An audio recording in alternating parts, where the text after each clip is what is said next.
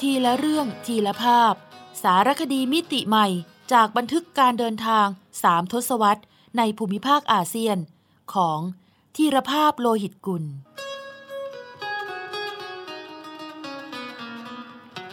อ่านโดย สมปองดวงสวัย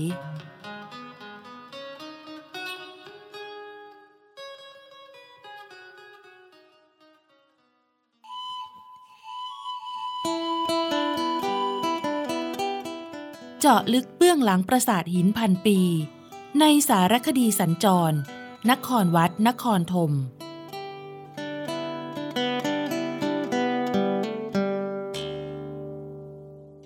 หยาดน้ำตาเทวไลบรรทายสี ตอนที่สอง ภายหลังอาณาจักรขอมล่มสลาย ราพุทธศตวรรษที่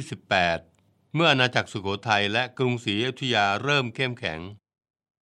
เทวไลบรรทายสีก็มีชะตากรรมไม่ต่างจากปราสาทหินอื่นๆ คือถูกทิ้งร้างอยู่นานหลายร้อยปี กระทั่งได้รับการฟื้นฟูบูรณะอีกครั้ง เมื่อฝรั่งเศสเข้ายึดครองอินโดจีน คือเวียดนาม ลาวกัมพูชา เป็นอาณานิคม แล้วจัดส่งนักประวัติศาสตร์โบราณคดีมาศึกษาวิจัยอารยธรรมในดินแดนนี้ ก่อนจะลงมือจัดทำบัญชีเกี่ยวกับโบราณสถานขอม และหักร้างถางพง เพื่อการบูรณะปฏิสังขรณ์อย่างจริงจัง ตั้งแต่ราวปีพศ 2444 หรือปลายสมัยรัชกาลที่ 5 แห่งสยามเป็นต้นมา โดยมีบุคคลสำคัญอย่างหลุยฟิโน ปอล เปลลิโอต์ อ องรีปาร์มองติเยร์ ยอร์ช เซเดส์ อองรีมาร์ชาล และวิกตอร์โกลูเบฟ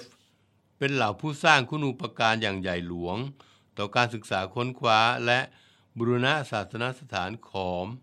อันถือเป็นการเปิดโลกพิศวงของเทวาลัยพันปี ให้ชนรุ่นหลังได้ประจักษ์ โดยเฉพาะปามองติเยและมาชาว ถือเป็นผู้มีบทบาทสำคัญในการกอบกู้เทวไลยบรรทายสี จากซากปรักหักพัง จนคืนสู่ความงามสง่าในฐานะ รัตนชาติที่แท้แห่งศิลปะขอม โดยปามองติเยเป็นผู้ขุดค้น และมาชาญเป็นผู้เรียงหินตามกลวิธีอนาสติโลซิส ซึ่งภายหลังเป็นวิธีที่แพร่หลายในการบรูณะปราสาทหินหลายแห่ง รวมทั้งปราสาทหินพิมายและพนมรุ้งของไทย ซึ่งองรีมาชาว ท่านนี้เอง ที่หม่อมราชวงศ์คึกฤทธิ์ปราโมทกล่าวยกย่องไว้ในหนังสือ ถกเขมรว่า เป็นคุณปู่นักโบราณคดี ผู้เสียสละเพื่อความรู้ของมนุษยชาติ ด้วยการทุ่มเททั้งชีวิตอยู่กับซากปรักหักพัง กลางป่าดงในดินแดนเขมรอันธุรกันดารคำว่าทุ่มเททั้งชีวิต ของหม่อมราชวงศ์คึกฤทธิ์ก็ไม่ได้เกินเลยแต่อย่างใด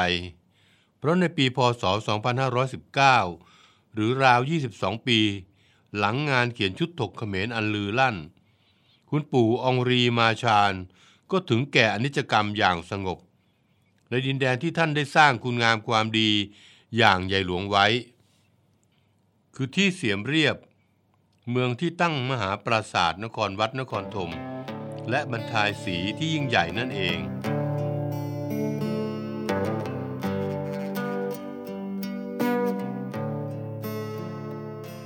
แต่สำหรับคุณปู่องรี ปามองติเย แม้จะมีคุณอุปการไม่ยิ่งหย่อนกว่ากัน แต่ก็มีบางเหตุการณ์อันน่าเศร้าเกิดขึ้น ภายหลังจากที่ท่านได้เขียนบทความเกี่ยวกับความสำคัญและความงดงามของเทวไลยบรรทายสี ตีพิมพ์ในวารสารของสำนักฝรั่งเศส แห่งปลายบุรพทิศอันทำให้ท่านต้องเสียใจอยู่ไม่น้อยในเวลาต่อมา ด้วยในพศ 2466 องเดรมาโลส นักเขียนหนุ่ม อนาคตไกลชาวฝรั่งเศส ผู้แสดงออกทางงานเขียนว่า หลงไหลคลั่งไคล้ศิลปะขอม และกลิ่นอายอินโดจีน เดินทางด้วยเรือจากเมืองมาเซยสู่เสียมเรียบพร้อมภรรยากาล่าโกลชมิดภายหลังจากได้อ่านบทความของปามองตีเย ก็ลงทุนเดินทางต่อด้วยเกวียนสู่ป่าลึก โดยมีจุดหมายที่ปราสาทบรรทายสี แล้วลักลอบขนประติมากรรม และภาพจำหลักฝาผนังเทวาลัยบางชิ้นออกไปทว่าก็มาโดนจับที่พนมเปญในข้อหาทำผิดกฎหมาย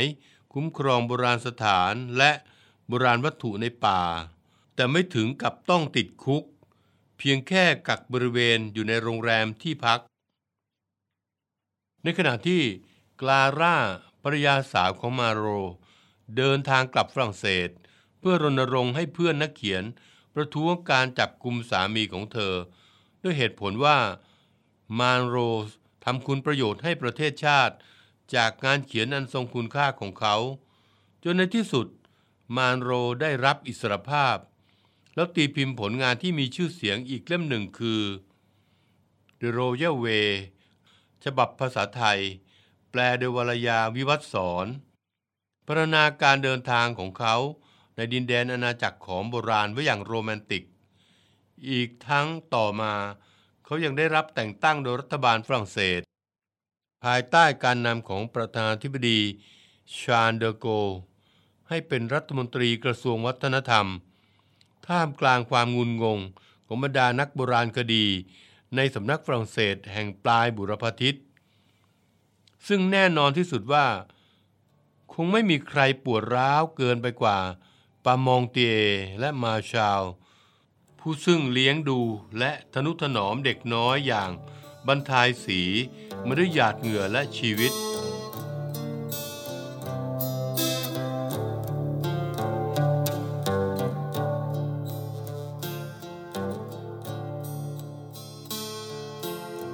รณีของมานโรก่อให้เกิดกระแสการถกเถียงอย่างกว้างขวาง เกี่ยวกับการประเมินคุณค่าปัญญาชน นักคิด นักเขียน บ้างประนามการกระทำของมาโรสอย่างรุนแรง แต่บางคนแม้จะยอมรับว่าสิ่งที่มานโรกระทำลงไปนั้นไม่ถูกต้องทว่ายังผ่อนปรนให้ด้วยเหตุ ว่ากฎหมายเรื่องโบราณวัตถุในสมัยนั้นยังไม่ชัดเจน และยุคนั้น ใครๆก็ขนกันทั้งนั้น ไม่ใช่แต่มาลโรซ์หรอก บ้างว่าชาวฝรั่งเศสไม่ได้สนใจรอยด่างของมาลโรซ์ในกรณีบันทายศรีนัก เพราะภาพรวมของผลงานเขียนอันโดดเด่นของเขาทำให้บันทายศรีกลายเป็นเรื่องเล็กน้อย และบ้างก็ตั้งคำถามว่ามาลโรซ์ไม่รู้หรือไร ว่าบันทายศรีไม่ใช่โบราณสถานที่ถูกทิ้งร้าง หากอยู่ในระหว่างการบูรณะอยู่แล้ว สุดท้ายมีคำถามว่าถ้ามาโรสไม่ใช่นักเขียนดัง เขาจะหลุดคดีนี้หรือไม่ แต่ท่ามกลางกระแสคลื่นแห่งการถกเถียงอันเชี่ยวกราก รุนแรง มีเด็กสาวไร้เดียงสาที่ถูกข่มขืนไปแล้วคนหนึ่ง เธอหนาวสั่นและหวาดผวาจนตัวโยน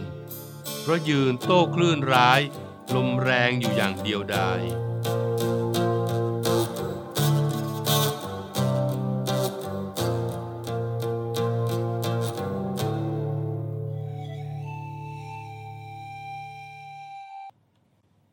เดือนตุลาคม พศ 2537 นิตยสารดีเอิร์ธ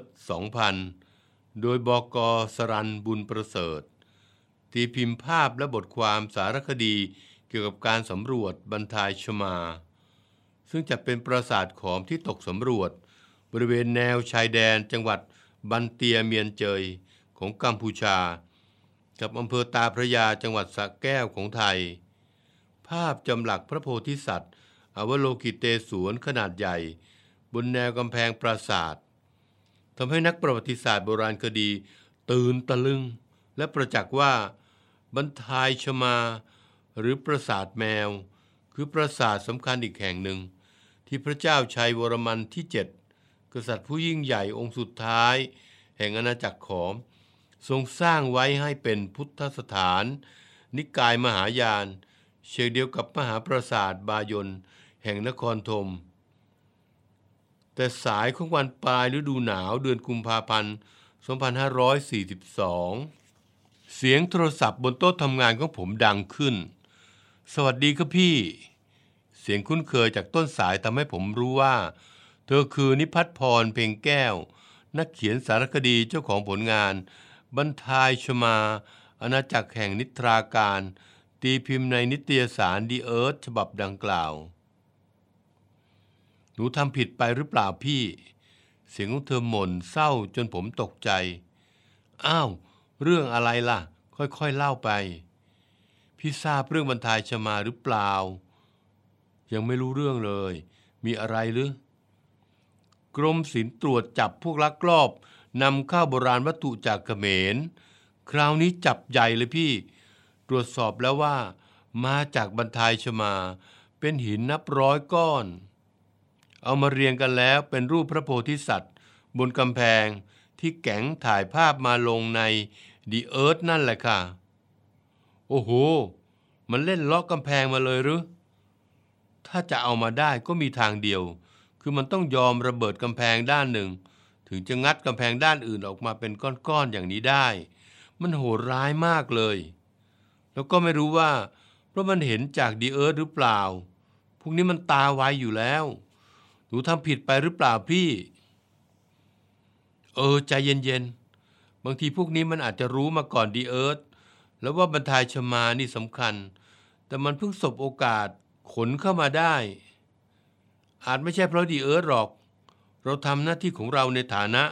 สื่อมวลชนด้วยเจตนาบริสุทธิ์ไม่ใช่หรือ แล้วใครจะไปนึกว่ามันจะเล่นแรงขนาดระเบิด แล้วเลาะมาทั้งกำแพงอย่างนี้ แต่ก็คงเป็นบทเรียนให้เราต้องระมัดระวัง หากในอนาคตจะมีเรื่องในลักษณะนี้อีก ต้องคุยกันให้รอบคอบ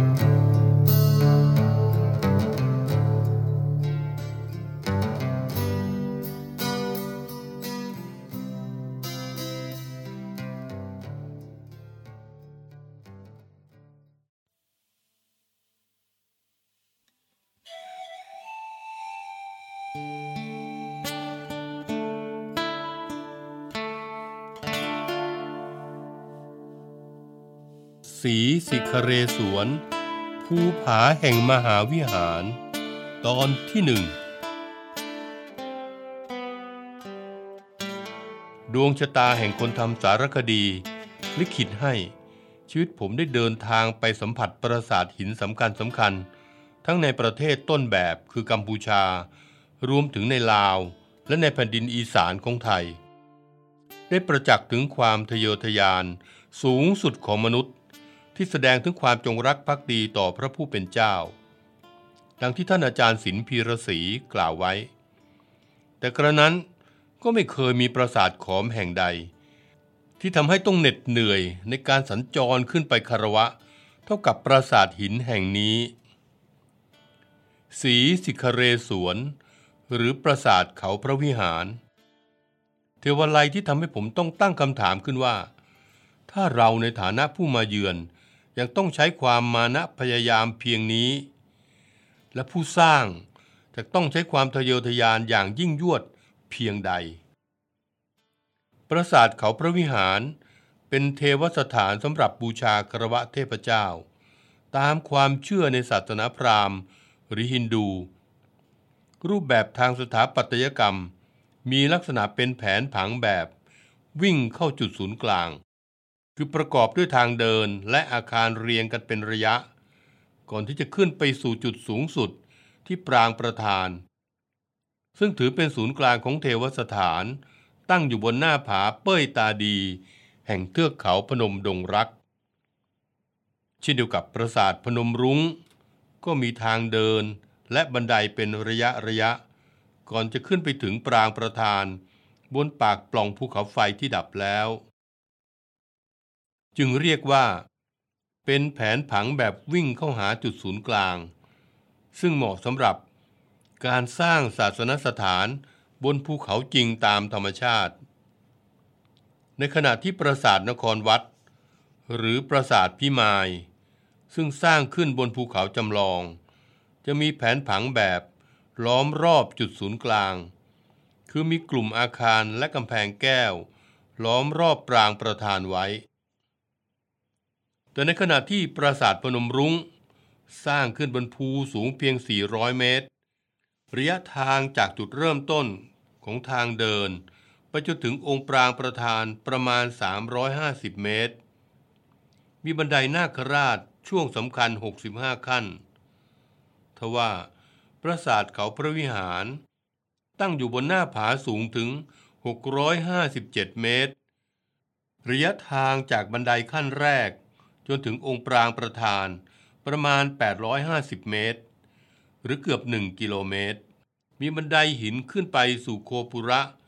หรือซุ้มประตูแรกถึง 162 ขั้น ยังไม่นับรวมบันไดหิน สู่โคปุระที่สองสามและสี่กับระยะทางจากจุดจอดรถ ซึ่งจะต้องเดินกันอีกพอประมาณ เพียงเท่านี้ก็พอจะบอกได้ว่า ใครที่ใฝ่ฝันจะสัญจรขึ้นไปเยือน จะต้องเตรียมตัวและใจให้มีความพร้อมเพรียงใด จึงจะได้ไปสัมผัสความอลังการของสีสิคเรสวน อย่างที่นักประวัติศาสตร์โบราณคดี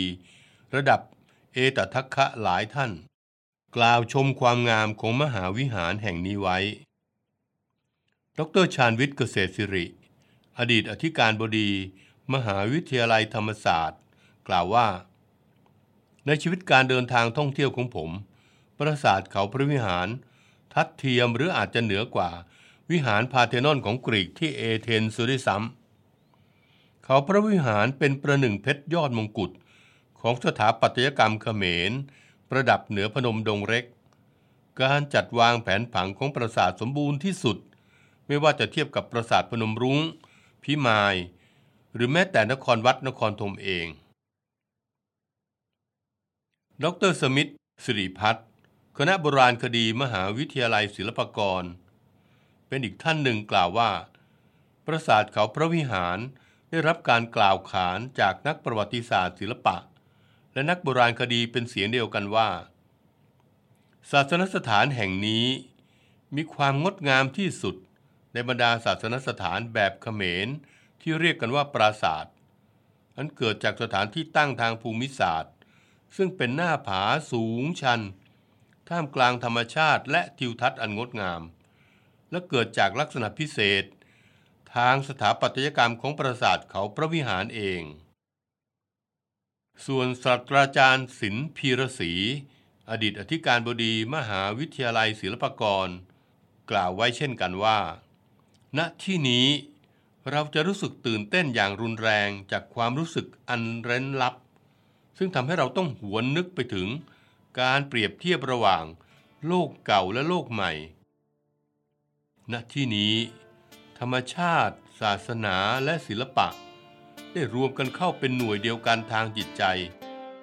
ชนิดที่ประทับใจอย่างลึกซึ้งจนไม่อาจจะลืมได้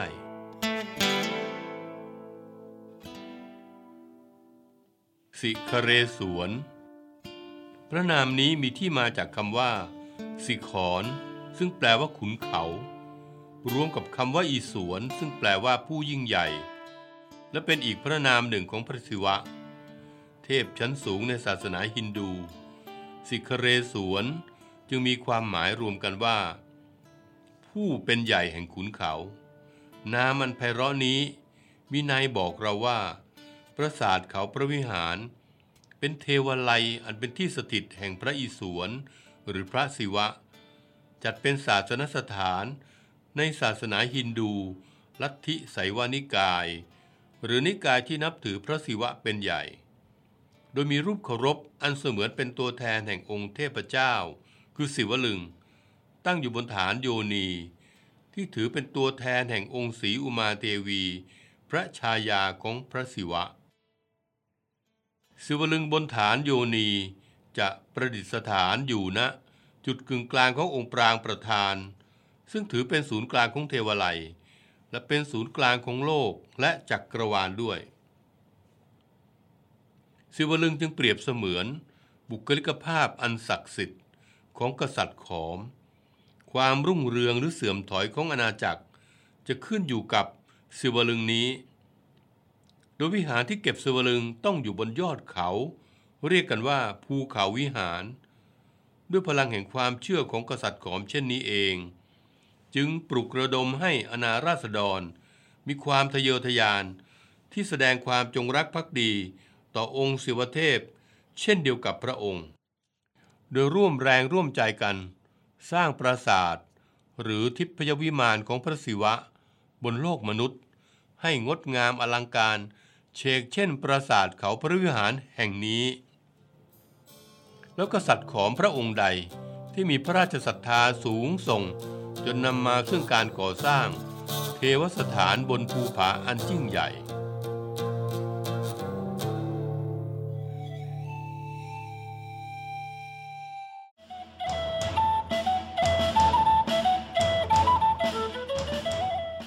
ซอกแซกอาเซียน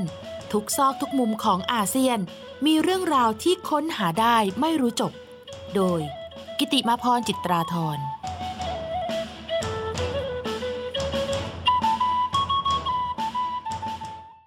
เมื่อเดวิดเบคแฮมถูกอุปโลกเป็นพระศิวะ รูปเคารพพระศิวะที่ชาวฮินดู ลัทธิไสยวนิกาย นิยมวาด ปั้น หรือแกะสลัก นอกจากรูปศิวลึงบนฐานโยนีแล้ว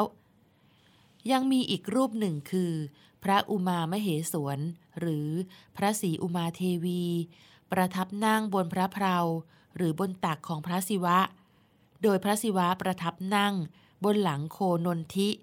อยู่ในท่า ตะกองกอดพระชายา เรามักพบภาพนี้ในปราสาทขอมหลายแห่ง เช่น ที่ปราสาทบันทายสรี หรือในประเทศไทยพบที่ปราสาทเมืองต่ำแต่ในช่วงต้นปีพศ 2545 มีภาพวาดอันชวนตะลึง เผยแพร่ไปทั่วโลก นั่นคือโปสเตอร์ประชาสัมพันธ์ กีฬา เครือจักรภพอังกฤษ ซึ่งจัดขึ้นในเดือนกรกฎาคม พศ 2545 ที่เมืองแมนเชสเตอร์ ประเทศอังกฤษ เป็นรูปวิกตอเรียอดัมส์ อดีตนักร้องวงสไปซ์เกิร์ลถือไมโครโฟน นั่งอยู่บนตักสามี นักฟุตบอลชื่อกระฉ่อนโลก คือเดวิดเบคแฮม ดาวยิงของทีมแมนเชสเตอร์ยูไนเต็ดและหัวหน้าทีมชาติอังกฤษสมัยนั้น ซึ่งในภาพนี้ เดวิดเบคแฮมมีสี่มือ มือหนึ่งถือลูกฟุตบอล มือหนึ่งตะกองกอดหวานใจ มือหนึ่งกอดลูกชายบลุกลิน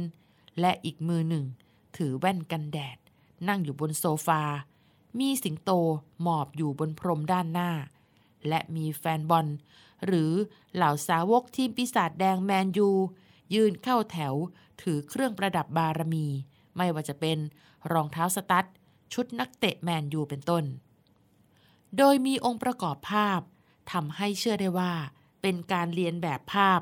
พระอุมามเหสวน จึงเป็นที่หวั่นเกรงว่าโปสเตอร์นี้อาจถูกประท้วงโดยชาวฮินดู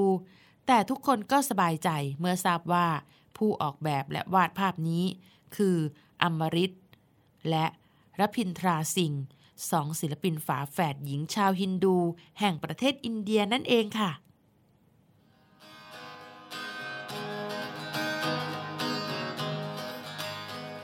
ทีละเรื่องทีละภาพ สารคดีมิติใหม่จากบันทึกการเดินทางสามทศวรรษ ในภูมิภาคอาเซียน ของทีรภาพโลหิตกุล สร้างสารรค์ดนตรีโดย นิพนธ์เรียบเรียง และบุญชัย ชุนหรักโชต